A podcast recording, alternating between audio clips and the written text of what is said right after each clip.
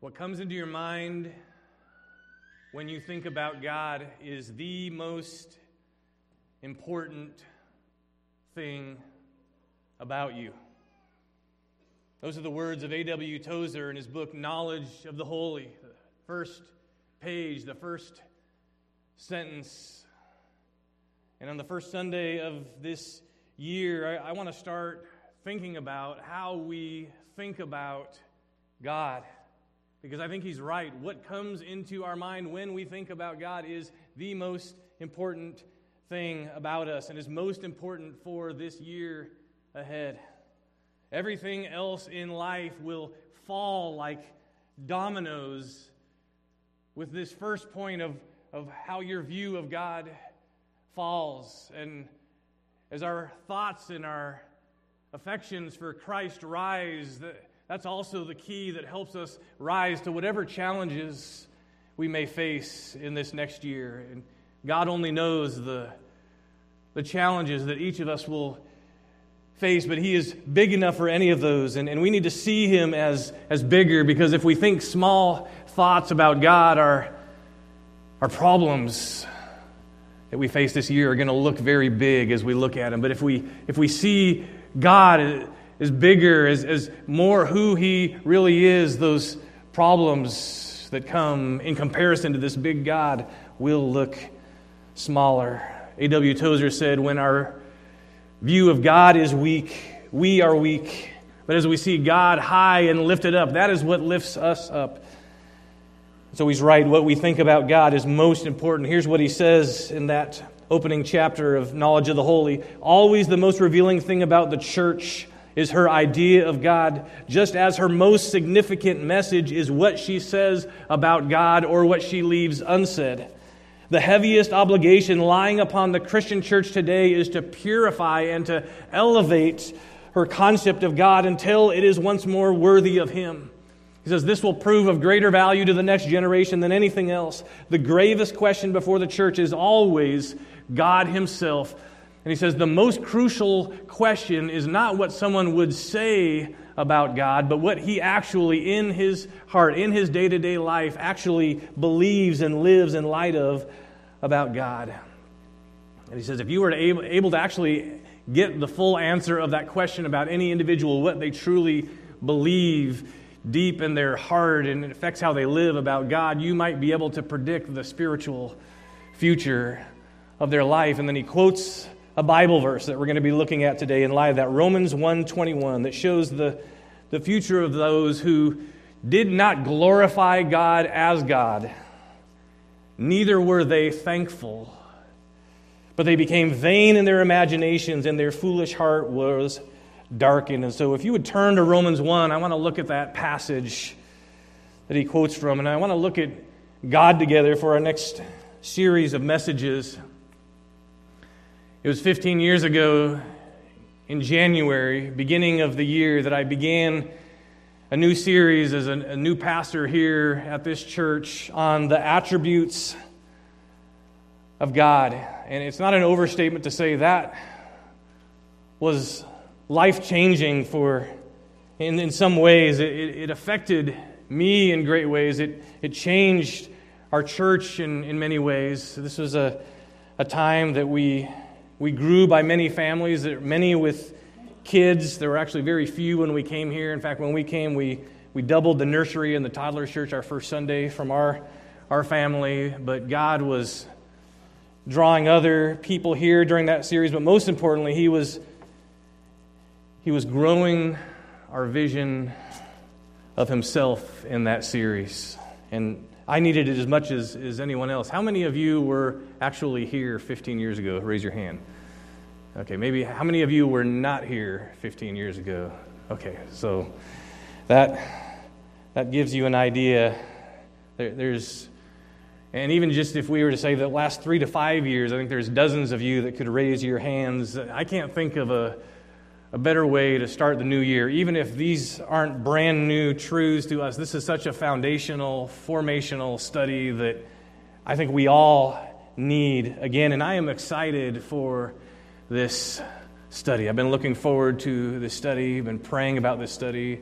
Our other leaders have as well. And I, I am praying that God is going to change us, that there's going to be life change, that His attributes would change us again. And Romans 1, verse 20, is actually the one verse in the Bible that uses the word attributes.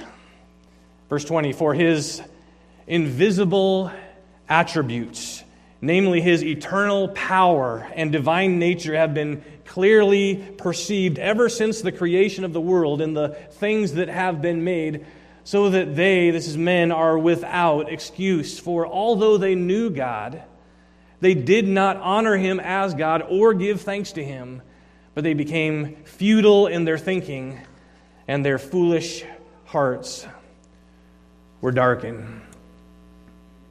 So, our thinking about God is incredibly important. And those who don't honor God in their thoughts of Him or in their thanks to Him become futile in their thinking. In fact, this passage gives us the progression. There is a dark and there is a downward spiral that begins in hearts and minds that do not glorify God. God's attributes should affect our attitudes, should affect our gratitude. We should be giving thanks to Him. What is an attribute? An attribute is a quality, it's a characteristic. When we think of the attributes of God, it, it, we could also describe it as anything that you can put in the, a blank before this of God, or God is. So the love of God, or God is love, is what we saw in our last study, but that's not all He is. Look at verse 25, the end of the verse. The Creator who is blessed forever. So God is Creator. That's one of His qualities, His characteristics. God is blessed forever or, blessed. Those are attributes of Him. And look at verse 17. In it, the righteousness of God is revealed. Verse 18 For the wrath of God is revealed. Those are attributes too. So the word attributes you just use in verse 20, but characteristics or qualities, attributes of God are all over Scripture. You can't go very many verses without finding many of them. And we'll look at his wrath in a couple of weeks. We'll look at his righteousness another week. But verse 20 for today, for his invisible attributes. I want to introduce God's attributes, namely his eternal power, and divine nature have been clearly perceived ever since the creation of the world in the things that have been made. And later on in this book, thinking of God's power, he's going to speak of it as Almighty. But God has attributes for every letter of the alphabet. Someone gave me yesterday a, a list of them alphabetized, but here's just some right in this chapter here uh, that we could pray, we could meditate on. And I know some of you do that. He is Almighty. A, He is B, He is blessed. He is C, He is Creator. E, He has, or, or D, He has a divine nature. E, He has eternal power. And there's, there's actually multiple for each letter of the alphabet. That's a wonderful thing to, to meditate on, even if it's hard for you to, to sleep maybe at night. Go through, think through the attributes of God and, and meditate on those. Today in verse 20, we'll introduce this concept of God's attributes and, and look at his eternal power and his divine nature in creation. And just so we see where we're going this morning, why this study is so important. And then how creation shows his power and nature, because that's what he highlights here.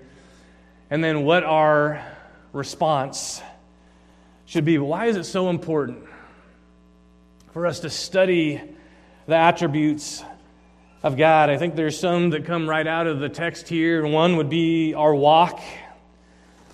As verse 20 mentions God's power and his, his divine nature and how that should affect our, our lives. Actually, in another place, Paul wrote that his one thing, his his passion, his pursuit is this that I may know him and the power of his resurrection. That's what Paul wanted to put everything else, if he could set it all aside, this is his one thing. He wanted to pursue knowing more of him and the power specifically of, of God in Christ and the resurrection. The language of divine power and divine nature. Listen to 2 Peter 2, verse 3, how he talks about this for our lives. He says, our, His divine power has given us everything we need for life and godliness. So, this is what His power does gives us everything we need for life and godliness through our knowledge of Him who called us to His own glory and goodness. So, it's through the knowledge of Him that His power is actually at work, giving us everything we need for life and godliness. And it goes on through these, He has given us His very great and precious promises, His magnificent promises, so that through them you may participate in the divine nature. That's that same phrase from Romans 1. We, we participate in His divine nature so that we can escape the corruption of the world in its desires or in its lusts. And so His power, everything that we need for for, for life and his divine nature in us. These two things that Paul mentions here, these are, these are what we need for life. This is what we need to fight off sin, the desires, the lusts of the world.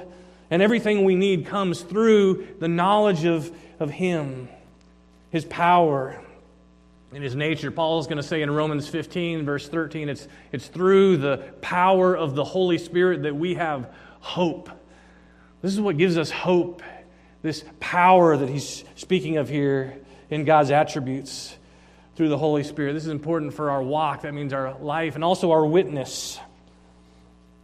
Back in verse 15, he says he's, before he talks about God's attributes, he says he's eager to preach the gospel to you. He says, For I am not ashamed of the gospel, for it is the what?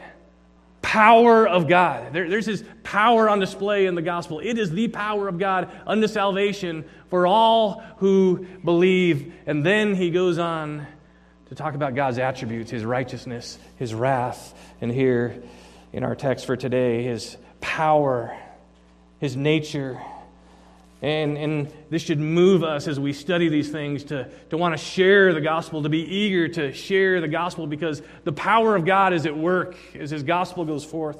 It is the power of God. We should be unashamed of it. We should trust its power. It's not about our power or persuasion, it's about God's power. And as Paul is going to unfold the gospel in Romans, that's what he's doing. He's preaching the gospel. He starts with creation. And so it's worth us taking time to start with creation, to think about what creation tells us and shows us about God, because this is on display around us all day, every day.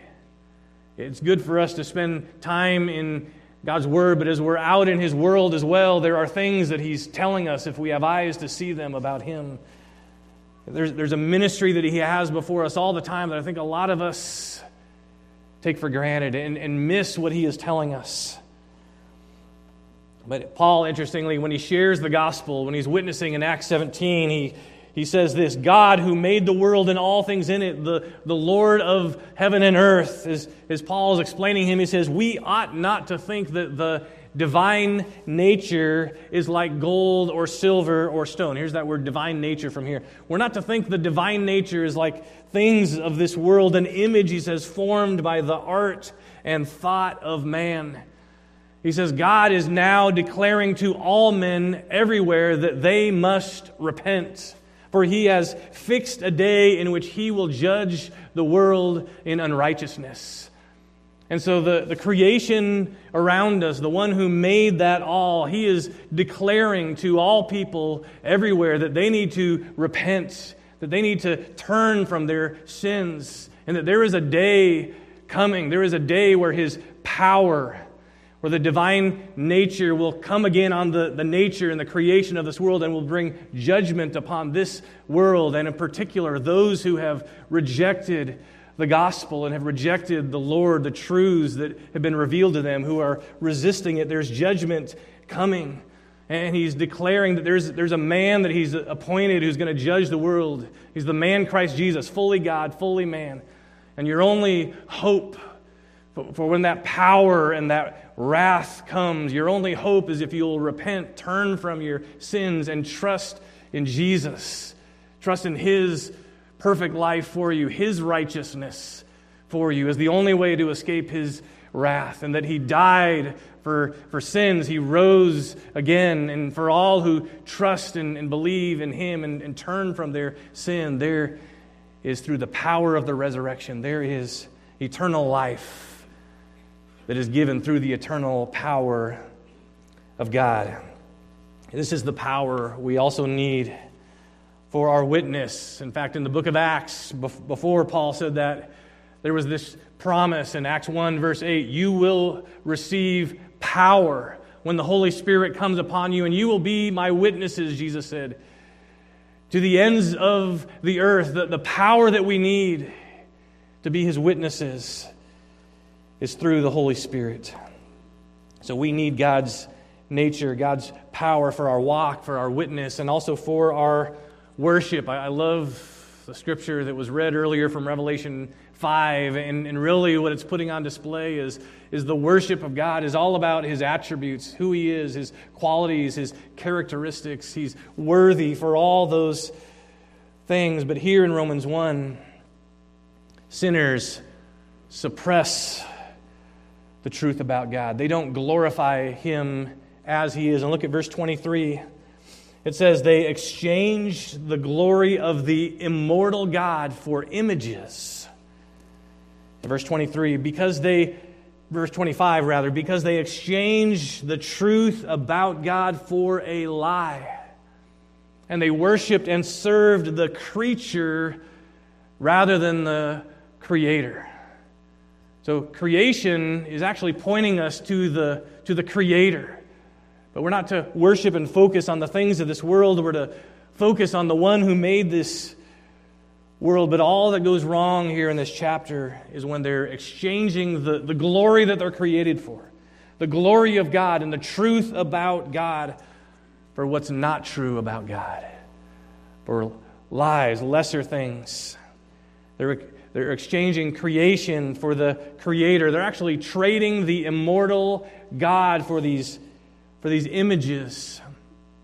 And the scripture talks about how we can have mental images of God as well eh, worship of anything less or lower than he is.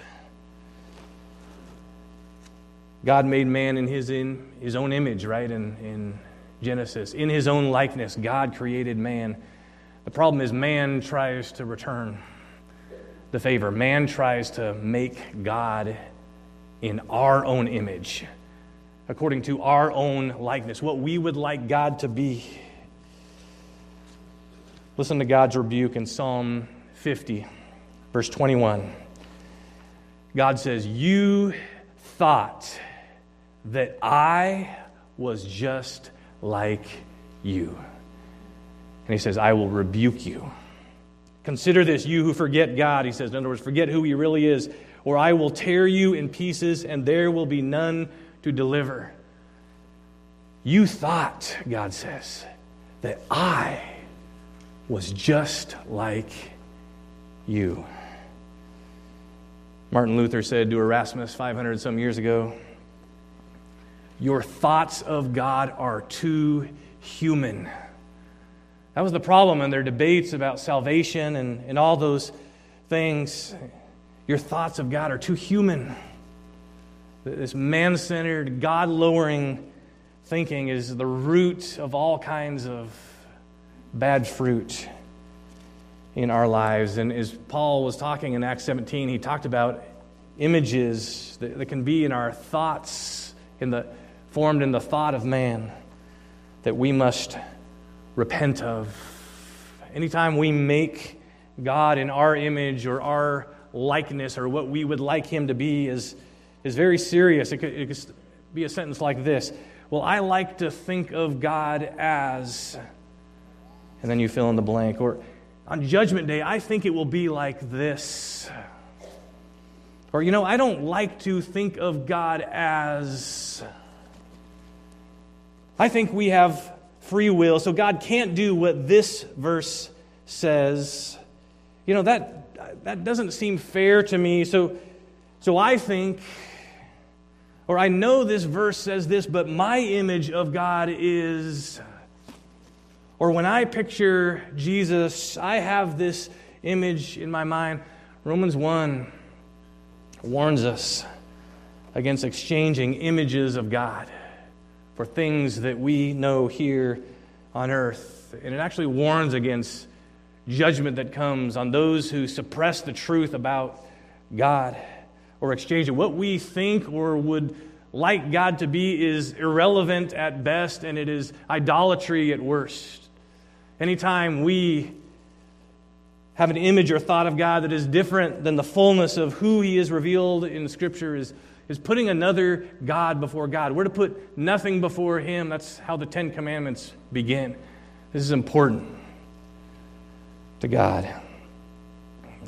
Christians sometimes will say things like, well, my God is a, a God of love. And, and as the way they talk, it's like he's all love. Like that's their favorite attribute, but we can't just pick our favorite attributes. It's not just have it your way. That might work for Burger King, but that's not the Bible.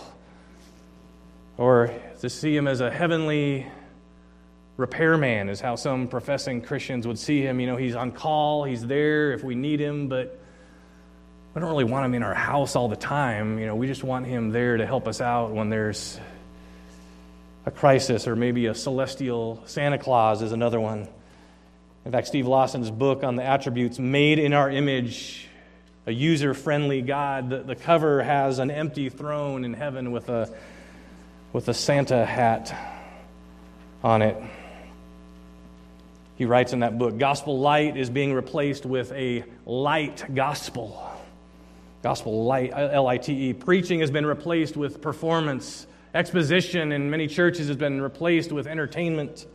But he says, as our view of God has suffered, so have our ministries and lives. Only when our vision of God is restored will our lives and ministries be put right. A right vision of God must be the driving force behind the church and behind our individual lives. It's only that that can bring his all glorious, present, and all sufficient power to bear on our lives so that we can be what he desires us to be.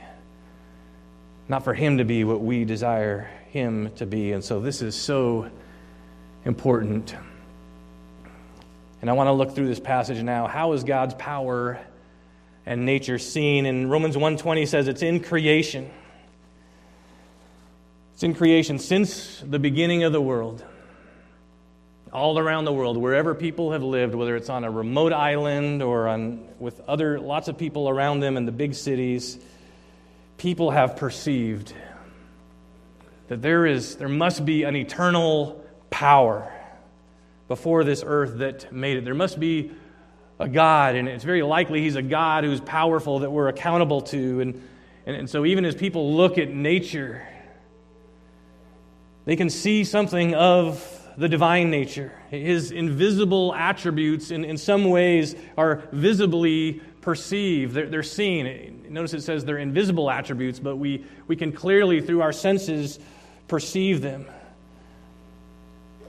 The stars would be one example as you look at a starry sky, or the, the rolling thunder. You ever hear the, the, the thunder, or see the, the lightning, and it's, it's things like that that God's power throughout the universe is, is displayed. Hebrews 1 3 says, The Lord upholds the universe by the word of his power. So his power is what's actually holding everything together right now. But here in Romans 1:19, for what can be known about God is plain to them, because God has shown it to them. For his invisible attributes, namely his eternal power and divine nature, have been clearly perceived ever since the creation of the world in the things that have been made. So the things that he made are where we see that, so that they are without excuse.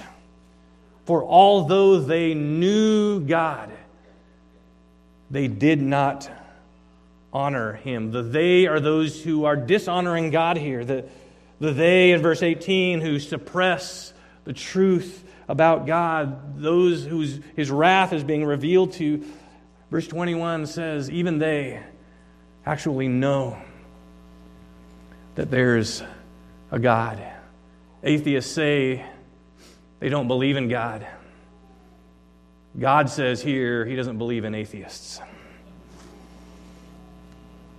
They know, but the problem is they've been suppressing the truth.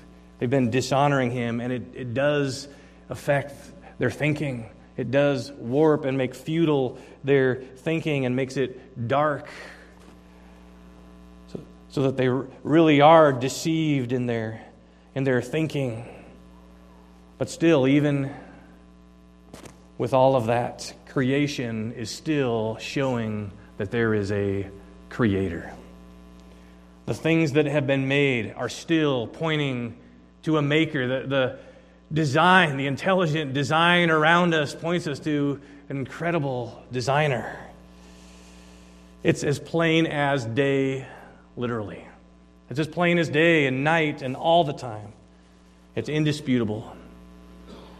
And Romans says, man is inexcusable. Go with me to chapter 10. As we think about creation, it was John Calvin who called creation the theater of God's glory. I like that image as you, as you go out from here today and as, as you go out tonight, if, if, if you can see the stars, it's a, it's a theater of God's glory. Romans 10 14 asks, how can, how can people all around the world call on God? How are they going to believe in a God they haven't heard of? And how can they hear unless someone tells them about the Lord. But look at Romans 10 18.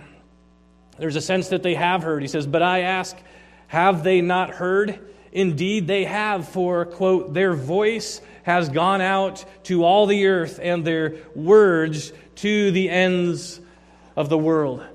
Paul is quoting from Roman or Psalm 19 about how creation actually is telling the whole world about God. At least on some level, at least some of his attributes, his, his power and nature. So I want to spend some time in Psalm 19 because Paul is really in Romans 1 and Romans 10 building off of what Psalm 19 and other Psalms say. I remember hearing R.C. Sproul on the radio talk about times where someone would ask him in class, What about the innocent person who lives in a faraway land and, and jungle who who hasn't heard, do they just go to heaven when they die? And he says, Yes, absolutely. Any innocent person uh, who, who dies goes to heaven. He says that the problem, though, is there are no innocent people. We think of innocent people, but they're, they're not innocent. According to what Romans 1 has said, there's creation, there's conscience inside of them. But there's a psalm here that talks about the message that, that makes the world accountable, even those who don't have further revelation. There is a revelation they have, and Psalm 19 is a psalm of David for the choir. But he talks about the heavenly choir. Verse 1 The heavens declare the glory of God, and the sky above proclaims his handiwork. Day to day pours out speech and night to night reveals knowledge. There is no speech, nor are there words whose voice is not heard. Their voice goes out through all the earth, and their words to the end of the world. That's what Paul quotes. And in them he has set a tent for the sun. So this is the revelation of God. It's, it's going forth. The skies, the, the heavens, day to day, night to night. There's, there's a message that's going forth about God. It's clearly revealed, it's showing his power and, and showing his nature. And then he begins to move from the night sky to the sun in verses 4 and following. We, we've been going through a study in our young adult group called The Blazing Center. And the opening session talks about how the sun, that, that blazing center of our solar system, how it, it blazes at 6,000 degrees centigrade and, and how massive the galaxy is around it. The, the galaxy that we're in, 587,000 trillion. So those are the thousands before the trillion miles across. A trillion, I think, is a million with six more zeros after. I mean, just, it's just mind boggling to think about the distances and, and even traveling at the speed of light, how long it takes to just travel through our little part of the universe and our galaxy. is itty bitty compared to the rest of the universe. If you could pan out, and maybe you've, you've seen some of those visualizations where you, you start with, with Earth and us, and then it kind of shrinks down and becomes small, and then you begin to pan out, and you see these other planets going around the sun, and then you keep going farther away, and you see the, the Milky Way, and you keep going back farther and, and farther, and pretty soon the Milky Way, you just you can't even see it anymore. It's not even just tiny, it's it's microscopic and you keep going and you're just you're just still in our neighborhood of the of the universe.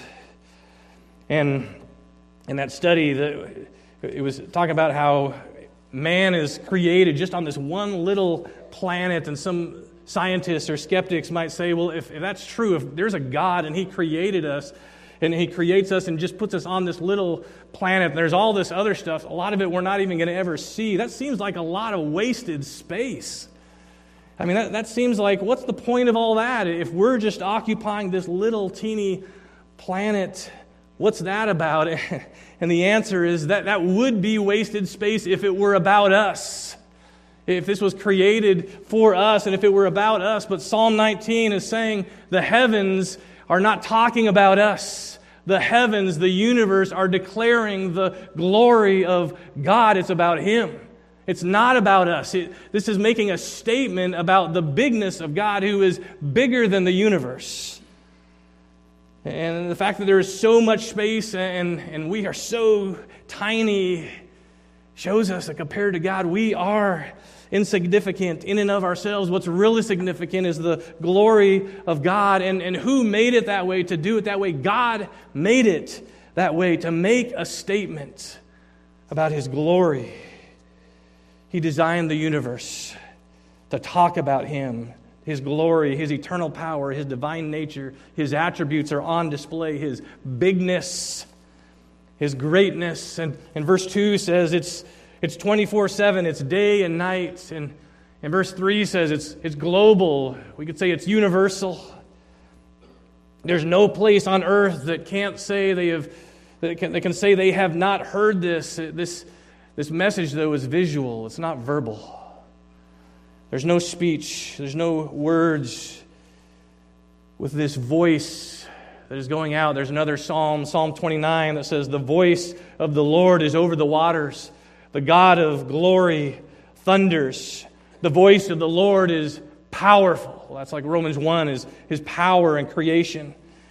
And it says, Worship the Lord. The Lord sits enthroned as king. He's over it all. Oh, worship the king, all glorious above, and gratefully sing his power and his love. Don't be like those in Romans 1 who did not glorify, even though they knew God, didn't honor him or glorify him as God, and we're not thankful. We're not grateful. That's how his power and nature is seen. But what should our response be, our response should be, we should be those who praise God for his power and nature. We should be those who proclaim his power to save. We should praise God for his power and nature. Romans 1 says these things are on display. They're clearly seen, but many are, are not glorifying God. They're not thankful. And they're worshiping and serving lesser things.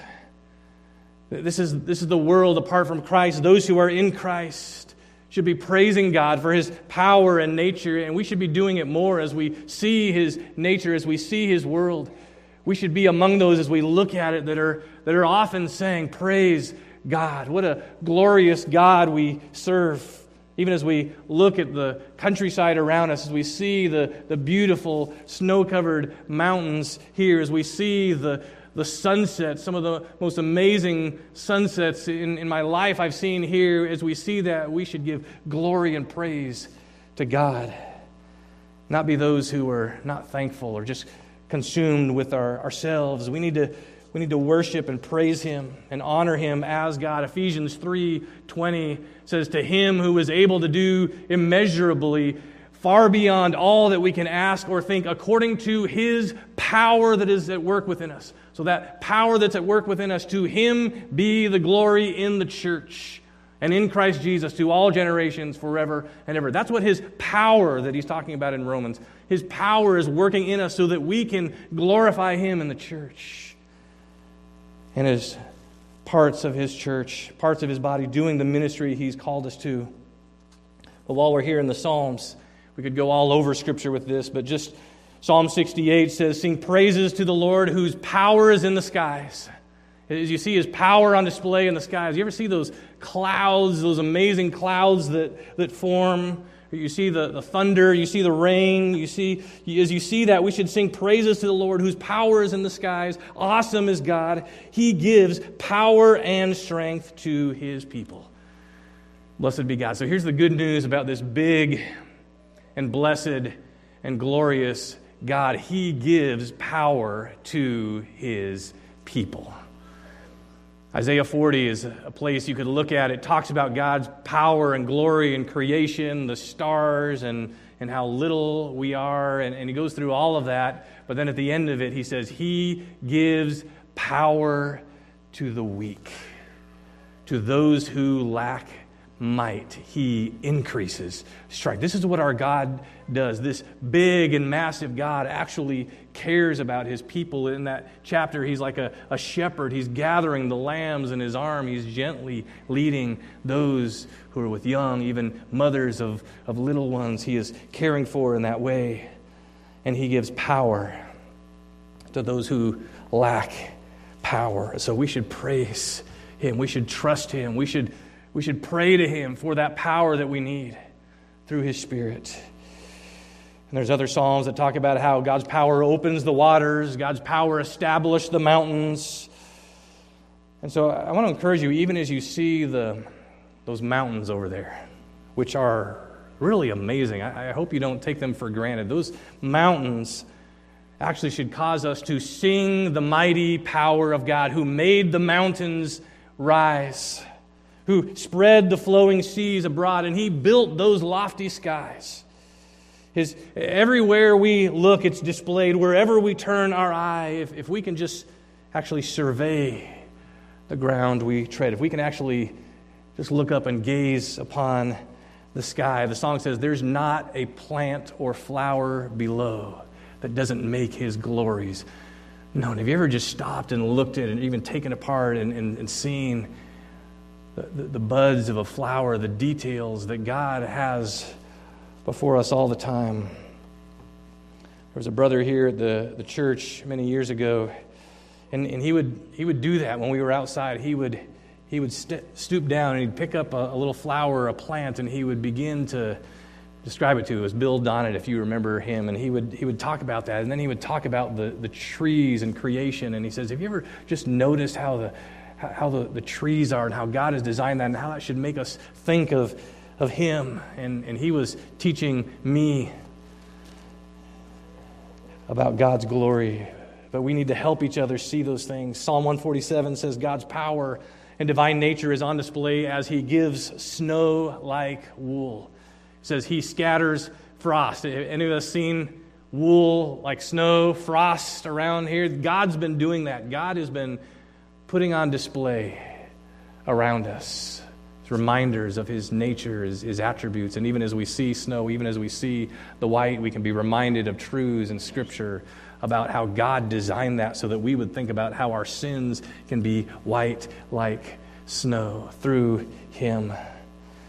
And it says in Psalm 147, that same psalm, verse 4, He determines the number of the stars, He gives to all of them names. Great is our Lord and abundant in power. So that's his power right there. All the stars, he's, he's numbering them, he's giving them all names, he's keeping track of them all the time. Stars that we will never see, even with this new telescope that came out. They're all there all the time, created by his pleasure, for his glory, every day and night, the divine nature is on display in the skies above and the ground beneath, every sunrise, every sunset, every magnificent scene that is beyond what a, any artwork of man can create, and, and pictures can't even do it justice. Every dazzling starlit sky is shouting out about God's glorious power. Parents, Tedd Tripp says the most important thing we can do for our kids is to be dazzled by God. to, to see God for who He is, to seek to pass that on. Something of the weightiness and, and bigness and glory of our God. A Puritan father gave his most important advice to his son. He said, First and last, think magnificently about God. Teach your hearts to reverence Him in every place. Think magnificently about God. I have to ask myself do I think magnificently about God enough? Am I, am I dazzled by God enough? Do I meditate on these things? That's what we're called to do in the Psalms. In Psalm 78 4 says, We will not hide these truths from our children. We will tell the next generation about the glorious deeds of the Lord, about his power. We need to tell them about his power. Psalm 145 Let each generation tell his children, its children, of your mighty acts. Let them proclaim your power. Says they will give examples of your power. This is what we need to do to the next generation. You can, you can do this on Thursday night, those of you that are serving with kids. You can do this as a, as a grandparent when you're spending time with kids as well, to, to tell them, give them examples of God's power in your life. We need that. Our generation needs that. It's so consumed with little screens, and, and we need to be told by you the bigness of our God. I think the kids' song has it right. My God is so big, so strong, so mighty. There's nothing my God cannot do. And we might theologically say, well, actually, we, God can't sin. God can't go. Okay, I understand all that, but God is so big. God is so strong, so mighty. Within his nature, there is nothing he cannot do. But I think we as adults sometimes, it's like our God is so small, so weak, not almighty. And so we're just not sure what I can do. We don't sing that, but sometimes it's like we believe that. It's like we've forgotten who God is. And he becomes small. He doesn't, we don't see him as almighty. But the creation around us reminds us. The creation around us is singing right now about God's eternal power and God's divine nature. And so I think we need to examine our hearts. What are we doing to draw our hearts away from this world to the God who made this world? Are, are we dazzled by God, or, or are we so consumed with lesser things that we don't even give the time for God and His Word? We've got to be in His Word. And I would encourage you, if you're looking for that in particular, the Psalms, uh, Job 38 to 42, Isaiah 40 and, and following are great places to stir your heart and be reminded of who God is. Let's not, let's not grow immune to God's constant reminders and revelation. Let's not have an immunity to what He is doing around us in this world if we will but look up. One of the young gals in our young adult study shared this song. I remember it from years ago, but it really spoke to this by Steven Curtis Chapman. It says, Sometimes it's like I'm playing Game Boy in the middle of the Grand Canyon. It's a little computer game. Like I'm playing Game Boy in, in the middle of the Grand Canyon. It's like I'm eating candy sitting at a gourmet feast. It's like I'm splashing in a puddle when I could be swimming in the ocean. What's the matter with me? Wake up and see your glory. That's how it can be. It's like we, have got our, our little thing, and, and there's, the, there's the grand canyon, there's the grand purposes of God around us. And we're, we're being satisfied on this, what can't satisfy us. When there's gourmet food, there's this little puddle that we're, we're jumping around and splashing in like, like little kids when there's a, there's a whole ocean that's available to us. What's wrong with us? Wake up and see your glory. If you're still in the Psalms, look over at Psalm 8, verses 3 through 4, where David says, As I, as I consider, verse 3, when I look at your heavens, the work of your fingers, the moon and stars which you have set in place. What is man that you are mindful of him? And the Son of Man that you care for him. As, we think about how many stars, how many galaxies there are. And the psalmist says he knows them all by name. Here's the reality He is mindful of us, He does care for us. That's what the psalmist is amazed about. What, who are we that you would care for us in the way that you have? Who are we that you would be so mindful of us, that you would keep track of all those stars, that you would keep track of everything here on planet Earth to the degree that Jesus said not even a bird can ever land anywhere on this planet apart from his will, and not even a hair on our head as well can fall outside of his plan. That is his power, and that is his nature. That is our God that you can trust. That is our God whose power is available for you in whatever you will face this year. This is our God. Behold our God. There's an astronaut named Jeff Williams. Many years ago, he called my pastor at the time, Phil Johnson, and uh, Phil said, how you doing? Where are you? He says, Oh, I'm, I'm up in outer space looking down at California right now. He was orbiting Earth, and he, on that mission, actually did a spacewalk for seven hours. That's where you're, you're literally just walking out in outer space. You're tied to the International Space Station there, but literally under your feet, you can either see the Earth or you can see the universe. There's no peripheral lights. You're, seeing an unbelievable display before you. And this is what Jeff Williams, he's a born again Christian, said Words cannot describe the majesty and the grandeur of it. Says pictures don't do justice to the incredible size and beauty of God's creations. The, the heavens are actually telling the glory of God. The expanse is showing the work of His hands, His handiwork. Job 26. He stretches out the north over empty space. He hangs the earth on nothing. He drew a circular horizon on the face of the waters at the boundary of light and darkness. By his Spirit, he adorned the heavens. I'm picturing even as we adorn some of our Christmas trees, God adorned the heavens, he decorated them, and it says, These are the mere edges of his ways but the thunder of his power. Who can understand? This is just the, the hint, the whispers of who he is. It gives us a hint of how big he is. The splendor of the stars gives us a, a hint of his greater splendor.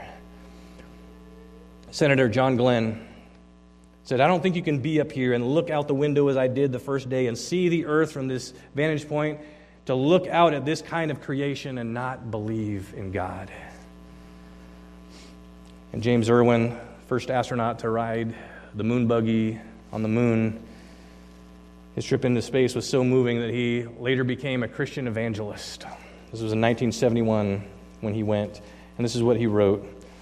Viewing Earth from his spaceship, he says, the, the Earth reminded us of a Christmas tree ornament, you know, hanging out there, but as we went away, it kept getting smaller and smaller, and then it seemed like it was the size of this marble, this little marble most beautiful marble. He says, seeing this has to change a man, has to make a man appreciate the creation and love of God. See, the creation all around us is declaring His glory. The heavens are declaring His glory. We need to join heaven in glorifying Him like, like the worship of Revelation. Revelation 4:11 Worthy are you our Lord and our God to receive glory and honor and power for you created all things. And in chapter 5 we heard earlier of this loud voice of all those who are saying to the lamb be glory and power and might and honor. And there's an innumerable multitude in chapter 7 who were, who were doing the same thing. And then chapter 19, as the Lord comes again, he says, I heard the loud voice of a great multitude in heaven crying out, Hallelujah! Salvation and glory and power belong to our God. And this is the power that's at work in saving sinners. This is the power that needed to be at work to save us from how deep we were in our sins. Psalm 106 8 says, God saved them for his namesake. That's another way to say, for his glory. He saved them for his namesake that he might make known his mighty power. Why are we saved? Why are we here? It's so that he would make his power known. It's the power of God in salvation. This is where we started in Romans 1, verse 16. The gospel is the power of God and God's divine nature. God's eternal power should make us eager to proclaim this gospel because it is the power of God unto salvation for all who believe. Psalm 62, 67 says that we need to pray that God would bless us, that his, his power would be made known to all the earth, so that the nations would be glad. And here's a great prayer Psalm 71, verse 18. I think I read this last week. Even when I am old and gray, do not forsake me, O God, till I declare your power to the next generation. I said it last week and I'll say it again this week. If we are here this year and you are all here this year, it is because God wants us to declare his power. God giving us another year of life is so that we would share his power to the next generation. His power that is in control of all the things in the universe, upholding them by the word of his power, never losing a star I love the line that says, You place the stars in the sky, you know them by name, and you know the depths of my heart, and you love me the same. You are amazing, God. And that power, Paul would say in Corinthians, is actually made perfect in our weakness.